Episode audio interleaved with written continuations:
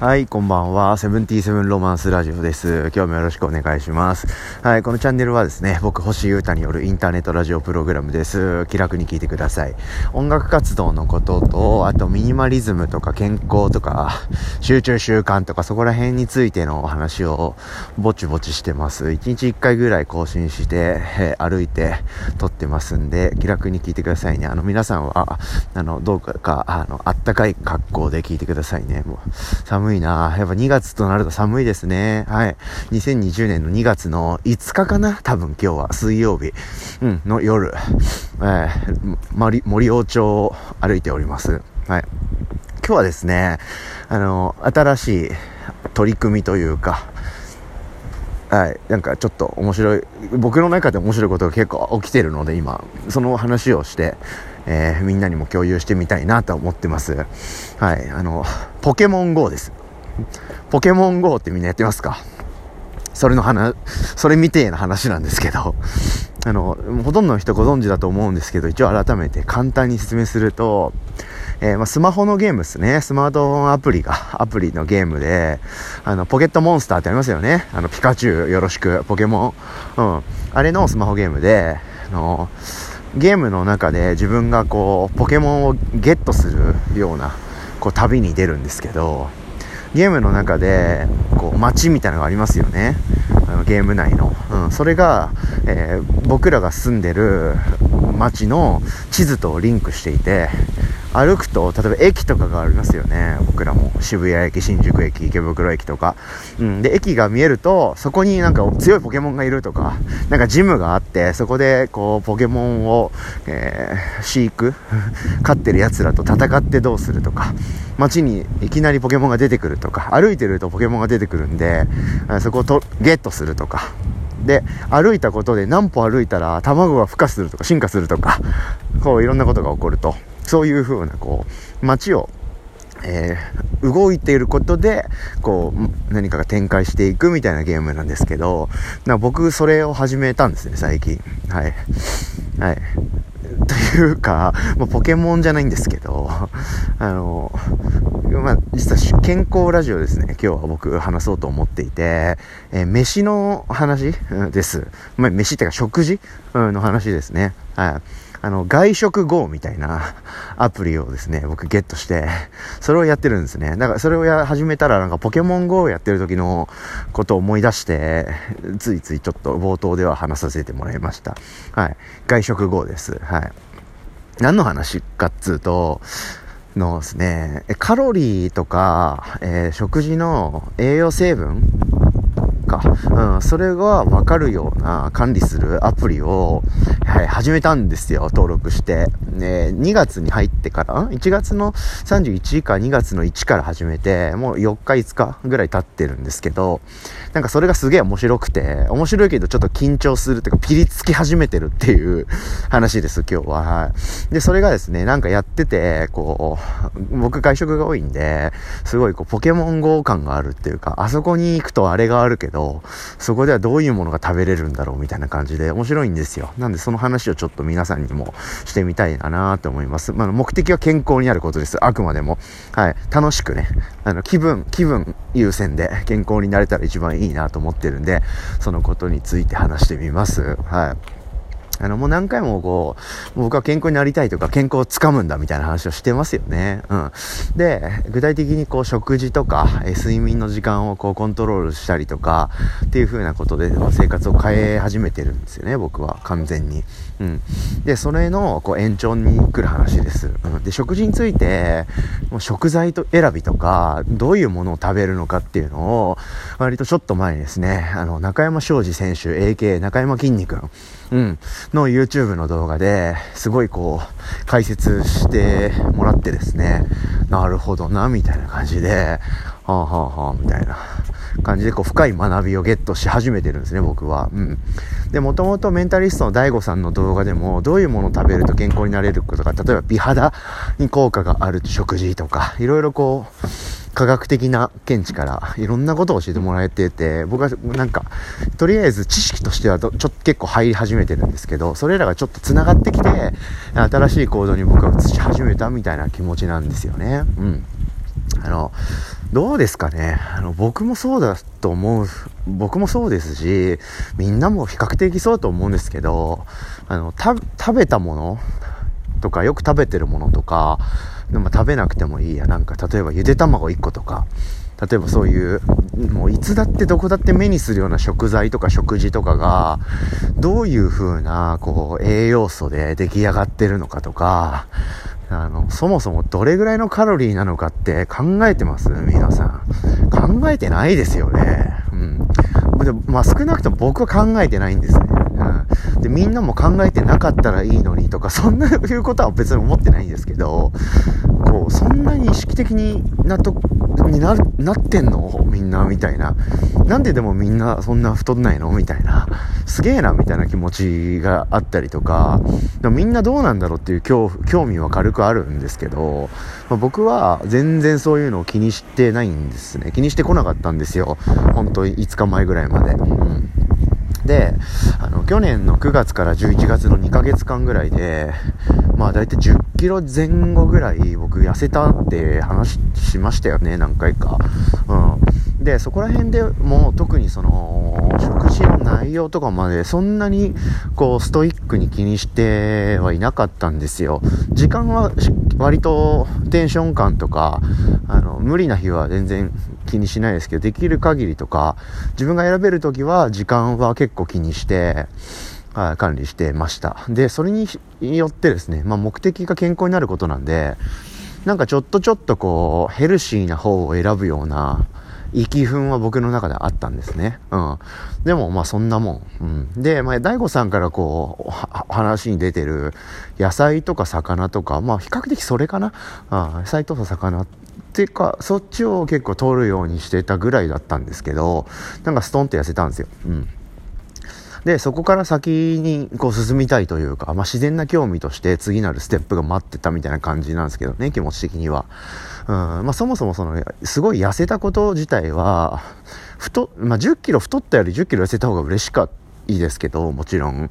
でも僕痩せるのを目的として生きてたわけじゃなくて、健康になりたいその道の超途中だし、多分超全然前半も前半みたいな感じなんで、全然気が抜けないんですね。うん。だし、こう、や、痩せてるというか、適正体重じゃないなっていう感じはしてたんで、ずっと。ちょい盛りというか、中肉中背っていうか、まあちょっと太め、丸めぐらいの感じな人間だな僕はっていう自覚はすごいあったんで、なんかそれがこう、標準ぐらいになったぐらいのもんかなって思ってたんですよ。で、実際多分そうなんですよね。うん。だから、去年の9月から2ヶ月間で僕はこう、ちょいデブから、プチデブ？プチデブから普通ぐらいになっただけっていうような気持ちで考えてます。はい。あとは内容ですね。うん。で、内容を考えましょうって話ですね。うん。はい。で、僕が、まあ去年のその後半とか、まあ、比較的長期的にずっとっちゃずっとなんですけど、摂取してる、こう、補助食品みたいな、いわゆるサプリメント的なもの、うん、は、マルチビタミンみたいな、とりあえずマルチビタミンって取っといた方がいいでしょと。うん、ビタミンってなかなかと食事から補うの難しいから、取っといたり、あとは、えー、フィッシュオイル、うん、ですね。まあ、あるんですよ、そういうのが。まあ、調べてください、よかったら。まあ、少なくともプラスでしょ、みたいな。まあ、どんな人が飲んでも、まあまあまあ、これはプラスに働くし、まあ、どういう人が飲んでもいいんじゃないみたいな感じのやつなんですよ。マルチビタミンとフィッシュオイルって。はい、オメガ3とか、不飽和脂肪酸とかそういう、まあ割と全然、調べりゃす速攻出てくるやつなんですけど、まあそれを摂取してまして、あとはプロテインか。うん、マイプロテインっていう会社のですね、プロテインを取って、えー、それを飲んで、こう、筋トレしたり、運動したりしてたんですよ。はい。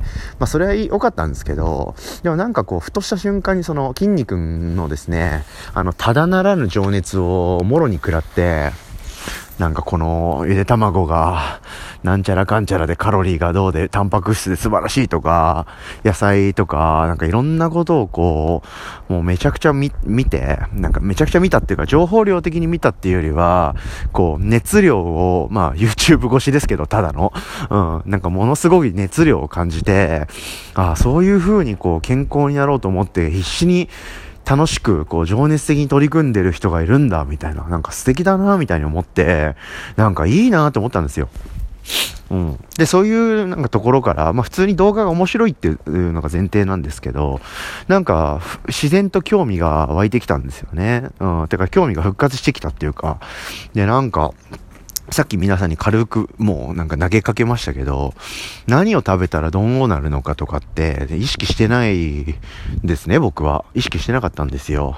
まあそりゃなんかこうゴリゴリした油、肉とかを食べるよりは、なんか野菜とか魚、すすすすぐらいの、例えばサンドイッチとかサラダとか、なんかそういうのを食べた方が、まあまあヘルシーでいいでしょ、ぐらいのもんだったんですけど、なんかもうちょっと知りたいなって普通に思って、そこからこういろいろ考えて、えー、動き始めたという話です。うん。でですね、始めたのが、あの、カロリーとか、こん、あの、せ、なんつうの、栄養成分とかがわかるアプリを取って、とにかくそれのアプリの内容を信じてというか、その内容の通りに、こう、食事を記録してます、今僕。うん。で、なまあ、これずっとやるの多分。大変だし、逆に言えばこう習慣というか自分のサイクルなんて、あの、あっちゃこっちゃこう、毎日違う都道府県に行く仕事とかそういうわけでもないし、大体流れて見えてくるかなと思うんで、1ヶ月くらい。うん。大体1ヶ月くらいやってみようかなと。うん。とりあえず。で、そんぐらいで理解できるでしょ？なんとなく自分のことは。ぐらいの感じで始めたんですけど、とにかく食べたもんを記録していくんですね。で、すげえ簡単で、何食べたってポンって打ったら、大体出るんですよね。あの、お店の情報とか。例えば、コンビニで、えおにぎり買ったら、そのコンビニの名前とか打ったら、そのおにぎりも候補として出ることが結構多いんですよね。うん、じゃあそれ食べたんじゃないの？みたいな。あ、それそれそれみたいな選択肢打ち込んでいくだけみたいな。割と簡単なんですよ。うん。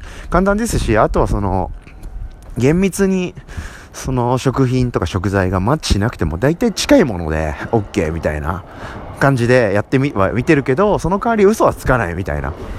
うん、なんか自分が食べたものはしっかりこう打ち込んでいくみたいな。うん、で、とりかえ、とりあえず、とりあえず自分を分かろうと思った、思ってるんですね、今僕は。うん。なんで、こう、あんまりこう、そういう記録をしてるから、甘いもの自体は食べちゃダメだとか、そういう感じは持たないようにしてて、そもそも甘いものにも色々あるでしょ？うん。そのクリーム系なのか、あんこ系なのかとか、果物系なのかとか、わーわーわー電車の音がすごいするな。失礼しました。なんかそういう内訳も何にも知らないんで、僕は今のところ。うん。はい。何がどんぐらいするのかみたいなのを普通に知りたいのと、自分の傾向を分かりたいなという気持ちからまずは始めようかなと思って、とにかく、えー、物は完璧なものがなくても、なんとなくでいいと。うん。なんとなくでもいいから、とにかく食べたものを記録していく。でも、あの、嘘つかないと。そこで嘘つく意味って本当にないと思うんで、まあこれは、えー、まあまあまあまあ。まあ、このカステラはもうね、ギュッてやったら空気みたいなもんだから書かなくていいよみたいな。まあ寝る直前だし、あの、これ一個ちっちゃいし、みたいな。そういうことはなく、とにかく正直に書いていってるんですよね。うん。そ、そういうところでやってみてます。うん。で、そうするとですね、あの、結構いろんなことがもう、この、4日か5日ぐらいの時点でわかるんですけど、あの、炭水化物ってありますよね。うん。いわゆるご飯、麺、パンみたいな主食に当たる部分ですね。あで僕、ほとんど、それがですね、まさかのかなり足りてないという、うん、衝撃の事実が、こう発覚しました。あまあ、だから、まあ、それは痩せるよな、みたいな感じっていうんですかね。うん、なんかただそれだけでしかないっていう現実ですよ。うん、で、その、僕がやってるアプリはカロミルっていうアプリがなんか自分のこう現状とスタイルにマッチしたんでカロミルってアプリをに登録してやってみてます。で、初日は他のアプリもいろいろと落として一旦こう並行的に全部使ってみたんですけどなんか入力のしやすさとか、なんかパッと見のいけてるさとか、いろいろあるじゃないですか、好みって。うん。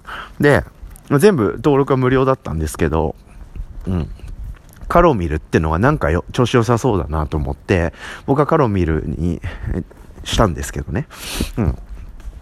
で、カノミルが出してくれるのは、僕の体重とか身長とか入れて、なんかあと目標もある人は入れれば、対応してくれるんですけど、なんか、あなたぐらいだったらこれぐらい取るのがいいんじゃないみたいな感じで出してくれるんですね。うん。だからこう、少ない方が痩せるというか、なんていうんですか、あの、当たり前ですよね。物食べなきゃ人間痩せますよね。細いから。細くなるっすよね。だそれを良しとしてるとか、そういうこう価値基準じゃなくて、こう、どんぐらい食べたのかいと。何を食べたのと。うん。だからそこら辺をこう、総じて見てくれて、まあ、バランスとか、そういうので、総合的ににこう記録してくれるんですよ。うん。だから、まあ、少ないから、なんかダイエットポイント50とか、アップとかじゃなくて、足りてないですって出るんですね。うんうん。で、いっぱい取ったら取っただけ割とよし、良いとされてる食物繊維とか、タンパク質とかは、こう、基準値みたいなのを超えると、ナイスみたいな。いっぱいと取りましたね、今日みたいな感じで出るんですよ。うん。でも、例えば、塩分とか、脂質油の部分は、取りすぎると、取りすぎてるねって出るんですよね。オーバーみたいな。だからそもそもそもそこを、そういう違いがあること自体を知らなかったし、うん、すげえ勉強になってるんですね。うん。どうすか？皆さん、こう、まあ、みんな、みんな、まあ、ど、どうなんだろうなか。軽く知りたいぐらいの気持ちでしかないんですけど、僕も。どうですか？どうですか？言ってるけど。あ全然そんなことを、どうなのみんな意識してんのかな？いや、みんなしてる、してんのかな？結構。どうなんだろう？うん、なんか僕は結構、こう、比較的、こう、健康とかそのものに興味があるし、まあ、そういうのを考えたりやってるのが好きなんで、趣味ですね。最初にも言いましたけど。だからいろいろ、へえ、そんな感じなんだとか、楽しくやってるんですけど、みんなはどうなんだろう普通にこう生きている中で、ヘルシーな方をチョイスしてるのかなだってみんな細いもんな細いっていうか、みんなあんま健康で悩んでるみたいなことを口に出さないし、そういう素振り見せないもんなとかなんかいろんなことを考えてて今。うん。だから今までとか、まあ今もそうだと思うんですけど、まあ結構僕やっぱ不健康なんだなって思いますね。現状というか去年の、あ秋ぐらいまで、少なくともそこら辺までの僕はって感じかな。うん、で、まあ1年ぐらいあれば人間変われると思うんで、すごい健康になっちゃうかなと思ってるんですけど、しかも長期的にね、うん、その1年間健康になるみたいな企画とかじゃないんで、なんかこれからも僕ね、200歳まで生きるんだっていう気持ちで、えー、今生きてるんで、なんか大健康になりたいし、まあそれの知識を持っとくのは、まあ決して悪いことにはならないだろうみたいな気持ちでやってるんですけど、ちょっと道のりは遠いっすね。うん、何を食べるとどういう風な体の作用になるのかとか、まあそもそもどんぐらい、なんとなくどんぐらいのカロリーなのかとか全然理解してないんで、まあこいつは面白い話ですぜって感じっすね。うん。でですよ。で、ポケモン GO ですよ。まあ、外食後っていうのはそういうことで、僕、その、まあ、ミニマリズムというか、そういうのにこう、バ、バチコン影響を受けちゃって、今生きてるもんで、あの、キッチン持ってないんですよ、僕、部屋に。うん。で、キッチンどころか、例えば冷蔵庫とか、そういったものも何にもないんですね。うん。で、一旦、一旦、それを導入せずに、クールに生きていけたらいいなって僕思ってるんですね。うん。なんか健康になりたいって気持ちもあるんですけど、でもとにかくその物を持ちたくないというか、その要素を導入したくないって気持ちも、ちょっとそれより買ってるぐらいの感じで、えー、強いので、できる、一旦ちょっと今まで、今のライフスタイルベースは崩さずにどこまでいけるかやってみてます。うん。ってなると基本的に食事って外食がほとんどになっちゃうんですよね。うん。でですね、こう、ヘルシーだよなと思って、なんつうか、こう、サブウェイのサンドイッチとか僕すんごい食べてるんですね。あと、まあ普通好きですし、そもそも野菜とかサラダとか、まあ脂っこいものも好きだし、さっぱりしたのも好きなんですよね。まあ飯の全般が、全て好きなんで、ほとんど。うん。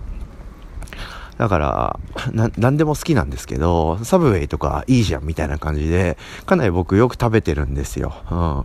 でも、なんかサブウェイ食べてると、まあ確かにそのヘルシーポイントは高いんですけど、足りてないんですよね、今度は逆に。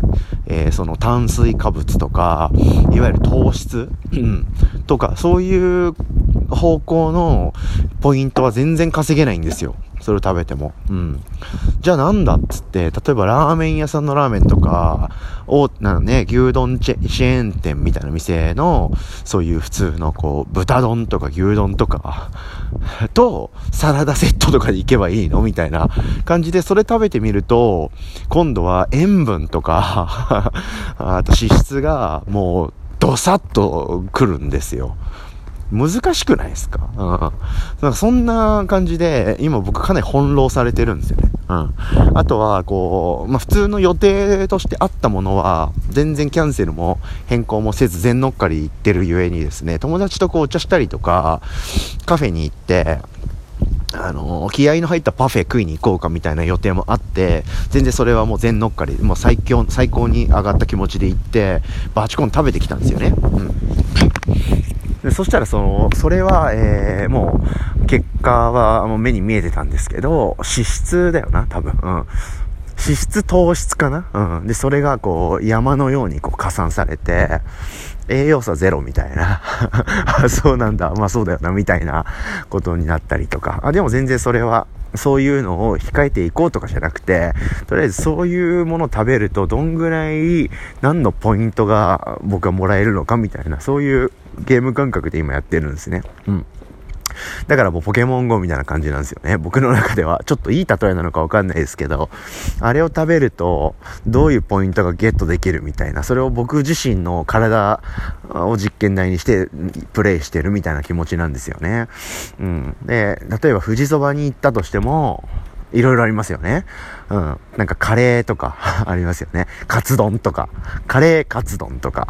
あと蕎麦でも、例えば天ぷらを乗せるとどうなるのかとか、わかめとか、その、はたまた乗せないとか、スープを飲むとどうなるのかとか、もうめちゃくちゃいろいろありますよね。うん。で、それを一旦ちょっと知りたいなっていう気持ちですね。うん。はい。まあ、とにかく、一個僕が分かったのは、ヘルシーなものを食えやいいってわけじゃないってことをすごい学びました。うん。ちょっと前までは、その、もうごめんなさいね。また長くなっちゃって。あの、こんぐらいで締めようかなと思ってる時間をちょっと超えちゃうんだよな。いつも楽しくなっちゃって。まあいいや。はい。なんか僕の中では、プロテインを飲んで、卵を食べまくって、二択だったら油より野菜方面に行って、で、あとはなんかヘルシーなもん食べときゃ OK でしょって思ってたんですよね。あでも全然そういうわけでもなくて、それだと足りてないんですよね。ポイントが。で、実際僕最近なんかこう、力が出てない、出ない感を感じてることが、感じることが多かったんですよ。うん、あの、新しい顔になる直前のアンパンマン的な、うんなんかちょっとヘローっとしてるというか、まあ、そんななんか腹減ったやべえとかじゃないんですけど、てかなんなら飯食べてるんで、ね、ある程度は。うん。まあ、時間だけ気にしてるだけで、食べてるんですけど、その夜の8時間、8時間のリミットの後半ですね。まあ、晩飯みたいなもの食べ終わった後も、なんかこう、うんうんうんみたいな。感じのぐらいの気持ちにしかならないっていう日が、日々が続いているんですよ、僕。うん。なんか、やったいっぱい食べた晩ご飯イエーイみたいな気持ちにあんまなんないんですよね。うん。なんか美味しいご飯食べてるんですよ、僕の中では。よしよしよしみたいな。サブウェイのサンドイッチと、なんちゃらかんちゃらと、よしよしよし、よしよしよしよしみたいな 感じだったんですけど、あの、それはもう息踏んで、いいだろういいだろうって思ってたものを食べてただけだったってことに気づきましたね。はい、その、カロミルで僕は一旦行ってみるんですけど、そういうなんかこう、なんつうんですか、iPhone の中に栄養士が出たみたいな感じの気持ちなんですけど、大木戸博士的な、うん、やつをこう、インストールしたらですね、お主、つって、お主全然甘いよ、まだまだ、つって。だからむしろ甘いもんも食べた方がいいみたいな。ケースもあるんですよね。なんかそういうこう揺さぶりを完全にかけられてしまって、あ、食事素人だったな、僕はと思って、はい、今僕は街を歩きながら、あの、飲食店の前に行っ、て、例えば、例えばですよ、僕そ、そこの店には行ってないですけど、例えばマクドナルドとかが目の前に見えたら、マクドナルドで、こう、検索したら、ああ、これ食べるとこんぐらいのカロリーなんだとか、まあ、カロリーっていうか、これ食べるとこういうポイントがもらえるのかとか、あのそれあの、ポイントカード的なポイントじゃなくて、その、カロリーポイントね、その栄養ポイント、ああ脂質はこんぐらいなんだ、へえ、みたいな、あ食物繊維全然取れないじゃん、みたいな感じで、あ、じゃあダメか、あつって、例えば特に夜ご飯が一番重要で、あの、朝と昼の時間過ごしていって、間食も減ると、あの、大体、あと夜ご飯でどう帳尻入れ合わせるかみたいになってきますよね。一日をゴールとした場合。うん、だから、夜ご飯は逆転のチャンスなんですよね。そのポイント的には。うん。うん、だから、夜がすごい慎重になるっていうか、一番重要な風なステップで僕今生活しちゃってるんで、それ自体は多分問題だと思うんですけど、はい。で、僕は今日、今日、例えば今日で言うと、えっと、えー、炭水化物と糖質がが足りてなかったんですよ。それもうめちゃくちゃむずくないですか？で、逆になんか今日はね、朝昼、昼、朝、朝昼で割とこう野菜とか、なんかいけ、結構いけたんで、予定的に。だから、あとその足りてないのはそこのポイント、2ポイントだけだったんですよ。2項目。で、いろいろ探したら、お蕎麦いいかなっていう結論に僕の中でたどり着いて、お蕎麦と、例えば、いなりとか、あの、いなり寿司かなと。で、天ぷらを乗せると何が起きてもトゥーマッチだったんですよ。いろいろこう試算したんですけど。あ、これいかんいかんと。いうことで、天ぷらなしで、しかもなんか、つゆも飲む場合と飲まない場合で、運命が変わると。で、飲まないと、まあまあまあ、塩分がそこそこに抑えられるみたいな、あの、結末が出そうだったんで、まあ飲まない方向にして、よし、で、稲荷で行こうと思ってお店入ったら、もう夜なんで稲荷寿司ソールドアウトしてて、で、結局なんかミニヒレカツ丼みたいな、まあ富士そばなんですけどね、うん、しかこう、なんか良さげなご飯がなくて、で、食べたら、いや、ちょっと、えー、塩分オーバーしてしまいましたね。はい。だ、そうな感じだし、しかもそんだけなんか麺と、麺っつっても蕎麦ですけど、蕎麦とご飯でコンボにしたのに、それでも炭水化物足りなかったんですよね。だから僕は、こう、まあ運動とか結構サウナとかジムとか今日もちゃんとガンガン行ったんで、なんかそういう風なこう消費もしてるっていう前提ですけど、やっぱまたエネルギーに変わるものの摂取が少ないんだよなみたいな。ちょっとこれ先長いです。はい、あ、なんか健康になりたいって簡単に言ったっすけど僕やっぱ難しいっすね健康になるって。はい。っていうまあごめんなさいね。結構なまた今日も長く話しちゃったんですけどいや道のり長いんでちょっと外食後をですね。僕はちょっとできる限りちょっと極めたいなと思ってます。僕のできる範囲で。で、幸い森陽町にはですね、いろんな種類のご飯屋さんがいっぱいあって、割と夜遅くまで空いてるお店も多いので、やってみたいと思います。はい。でですね、もう今日これで終わりますけど、明日からですね、割とこう、バンドのスタジオとか稼働、合宿、また明日からちょっと合宿やるんですけど、とか、ライブとかが多いんですよ。えー明日が木金土日か。4日。割としかも詰まってるんですね。でここがちょっと第一勝負だなって僕は思ってて、はい、割とこうドタバタですから僕の思った通りにこう落ち着いた食事は送れないと思うんですよね。うん。でも、僕はその日々が普通の日々なんで、僕の中では。そこをどういう風に乗り越えるかが、今後の健康に向かう上での鍵になってくると思うので、もちろん楽しみつつ、いや、僕、今カロミルやってるんで、そのスコアで、あの、いい点取れる食事しかしませんので、ちょっとみんなちょっと飯勝手に行ってきて、僕一人で、え、ブロッコリー食べてるから、みたいなことは、あの、やりたいとか全く思ってないんで、はい、それだったらみんなでビールたら服飲んで死にたいみたいな 気持ちではあるっちゃあるんで、あくまでもなんかイケてたいっていうか、面白でやってるんでね、僕もこの暮らしとか、この行動自体を、はい、面白でどこまでいけるかなっていうのを一旦これからもちょっと引き続きやってみたいと思います。はい、という、えー、今日はですね、健康ラジオ食卓編ということで、えー、ポケモン GO ならぬ外食 GO っていう、こう、アプリ的な、あの、カロリーとか栄養素のアプリを導入したら、いろんななことが分かってきて、先投げって感じてるけど楽しいな、みたいな放送でした。終わりです。はい。それでは、セブンティーセブンロマンスラジオでした。今日も長くなっちゃったけど、聞いてくれた方々ありがとうございます。明日もご飯いっぱい食べましょう。ということでおやすみなさい。バイバイ。